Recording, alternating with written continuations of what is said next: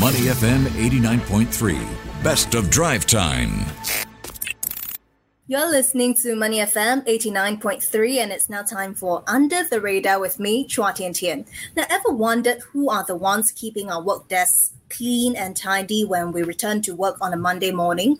Well, today we are going to look at how facility management companies position themselves in a market that is set to reach around 121 billion US dollars globally by 2030. Now, this is also an exciting time for the industry because companies are trying to convince clients on the need to automate and reduce reliance on manual labor amid an ongoing manpower crunch. But how successful are players in gaining industry buy in, and what are facility management companies doing to move workers to higher value roles with automation? Now, guest for today is ISS Facility Services Singapore, part of the world's largest facility services group, ISS. And let's pose our burning questions to CEO of ISS Facility Services Singapore, Gina Toa. Gina, welcome to the show. Thank you, Tian Tian. And Gina, to get us started, facility management is a rather loaded phrase. Appreciate if you could break down the term for us. What are the services provided by your company? What is your business model and industry positioning? Well, um, facility management, as I say, is, is a rather broad term. So, from an ISS perspective, it is a workplace experience and global facility management company where we provide a range of uh, facility services ranging from uh, facility management, cleaning, technical maintenance, catering, security, and workplace solution. We offer services either as a single service and or it can be an integrated solution to our customers. ISS as a company, we employ more than 360,000 uh, employees globally in more than 30 countries with presence in Europe, Americas, and Asia Pacific.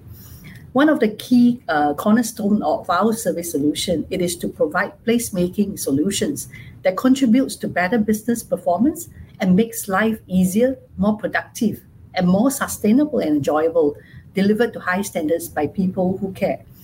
Working with over 40,000 customers worldwide day by day, our people understands every aspects of the user experience, so our customers can focus on their core business, of which there are over 800 global customers in our strategic focus industries such as the healthcare, aviation, banking, life sciences, manufacturing, and technology segments.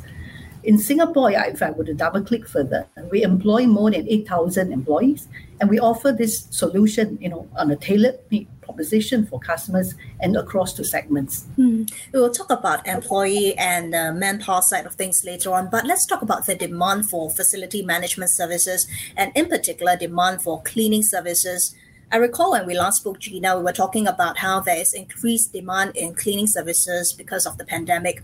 But how has that changed as the world gradually learns how to deal and live with COVID?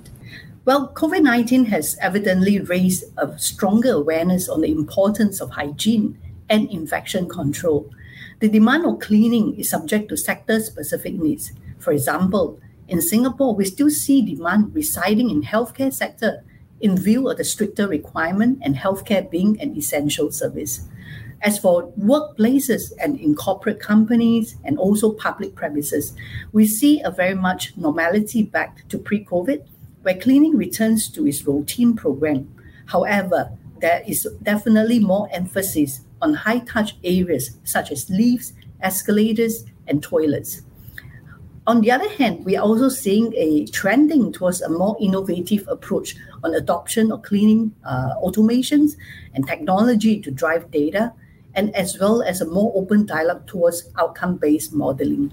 Hmm, I know you have been pushing for the outcome-based uh, modeling projects or contracts rather from the for cleaning services. But let's look at the supply of manpower right now gina. Labor market or labor the labor problem seems to be a perennial issue for the facility management industry just like the retail as well how has the labor shortage eased out as borders reopen right now in 2023? The reopening has helped to bring in a foreigner faster, there's uh, no doubt, but the supply is still limited due to allowable foreign worker quota as defined by our Ministry of Manpower, which pivots at the number of locals hired by a company. In fact, COVID 19 has also uh, in, indirectly made it harder to attract labor into the industry with added competition from economies uh, such as the gig economy, logistics sectors, manufacturing, and so on. Overall, the supply of labor remains a challenge, added further with low unemployment rate in Singapore. So at ISSN, uh, no doubt we will continue to manage the labor challenge situation we will continue to invest and work on attraction and retention from an organization standpoint. We believe in creating equality, inclusion, and a sense of belonging for all. Underpinned on diversity and inclusion, we aim to make the world work better, to make a difference in the lives of our employees and customers, to foster a culture where places where our employees can be who they are. Safety will always be top of our priority and all employees will have equal opportunities for development and career paths. Apart from creating a company of belonging on an attraction perspective, we also work closely with various tripartite partners such as E2I, NTUC, BATU, and institutes of higher learnings to strengthen our reach out on attraction of labor into the industry. Mm. And uh, Gina, on that note, uh, to strengthen the attraction of labor into the industry, I guess workers also want to move into higher value roles. And on that note, uh, ISS Facilities Singapore, you guys took part in an industry led effort called Lighthouse Project, where you look at how to redesign jobs and teach workers new skills. What has been the experience so far, and to what extent has the project led to improved outcomes in the long term for you?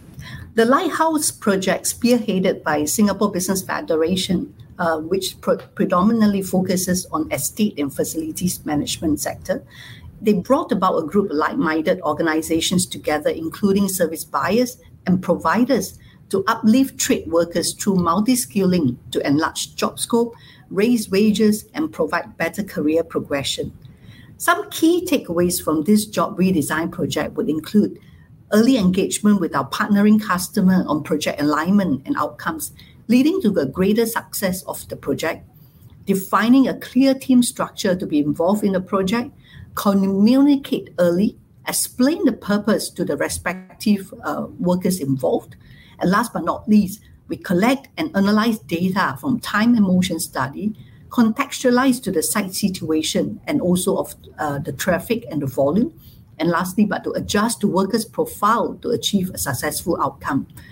Through this job and process redesign, multi-skilling and integration of job functions for cleaning and landscaping in this context of this project with an outcome-based pro- approach, we are able to deliver service standards and expectations, put on cleaning team through a structured learning program, and also raise their salary by 6 to 10%. This outcome is well aligned with our ambition as an organization towards a company of belonging, where ISS have recently committed mm. to upskilling more than 100,000 of our employees and their families worldwide. 100,000, that's a lot of people. And uh, if you're just tuning in, we're now in conversation with Gina To, CEO of ISS Facilities Services Singapore. And uh, well, Gina, as much as we talk about how automation seems like the name of the game right now, it seems like a lot of uh, how do you call that industry players or your clients perhaps they still require let's say um, if you need a building to be clean, you need 10 or 20 uh, manpower. They still go by the head count. And so, what is uh, needed to get industry players to look at the outcomes instead of the, the headcount that you provide, meaning to go for outcome based contracts? Outcome based contracting indeed will be a game changer for this industry and will bring about significant benefits to both the service buyers and to the providers, such as creating a sustainable workforce, allow for productivity to create better wages for cleaners through multi-skilling and job redesign, and of course, adoption of technology and automation, uh, and also last but not least, cost containment. We definitely see uh, a move, and uh, particularly in the area of the public sector where they are taking the lead uh, and of course, respective agencies are taking the lead on outcome based contracting. What is still lagging, uh, as what we saw, is at the private sector. The National Environment Agency has, in fact, created a guide to support the service buyers on tender evaluation for outcome based contracting and conducted various briefing sessions. Other means of additional support to increase this take-up or outcome-based contracting, from my perspective, from service buyer could include uh, such as targeted segment-specific engagement by the support agencies to educate on the benefits of outcome-based contracting and change the mindset of service buyer to stop counting hits but focuses more on productivity and measurable outcome. And the other uh, possible suggestion could be government and all agencies could incentivize private sectors for adoption of outcome-based contracting, such as through a special funding and on automation and all for a trial period uh, so as to actually promote this outcome-based contracting mm. model. Right, sounds very exciting. And Gina, looking at the global facility management market, it is estimated to reach around 121 billion US dollars by 2030, and uh, that's according to a market research study published by Custom Markets Insight. We are looking at a CAGR or a compound annual growth rate of 12.5% there, quite a lot. Do you agree with this assessment given the macro trends?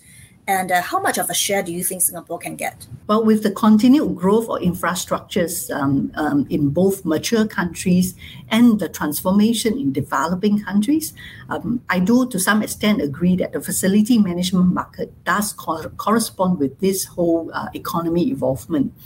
I believe Singapore market um, would constitute um, not uh, not too high, but uh, probably at less than ten percent, due to our limited size land as well as the the mere size of our country compared to the world. Hmm. And Gina, before we let you go, one quick question. Uh, what do you think is the number one trend influencing the facility management services industry? And what are your immediate plans for ISS Singapore in 2023? Well, um, I would say there are a couple of trends, uh, but if you were to name one uh, that's high in the agenda for the facility in management industry, sustainability is actually one of the highest uh, in the trending. Um, from a company perspective, um, at a global level, we have committed towards net zero by 2040. This means we are accelerating our sustainability efforts across all functions and services across the entire organization um, in driving towards this goal.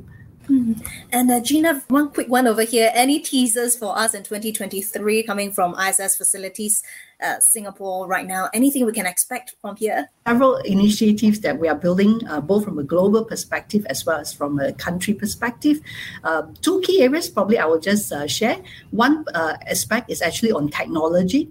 Um, our ambition as a global organization is to become the world's best tech enabled facility services company.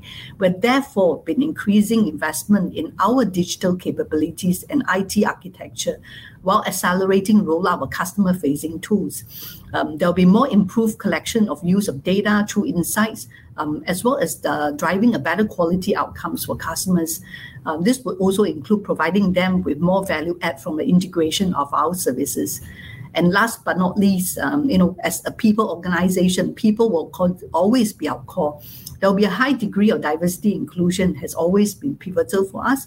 So we aim for a culture where everyone feels valued, engaged, and respected, and where everyone is treated fairly and equality. So therefore, our ambition is to become a company of belonging. Thank you very much, Gina. That was Gina To, CEO of ISS Facility Services Singapore. Thank you very much for joining us today on Money FM 89.3. Before acting on the information on Money FM, please consider if it's suitable for your own investment objectives, financial situation, and risk tolerance.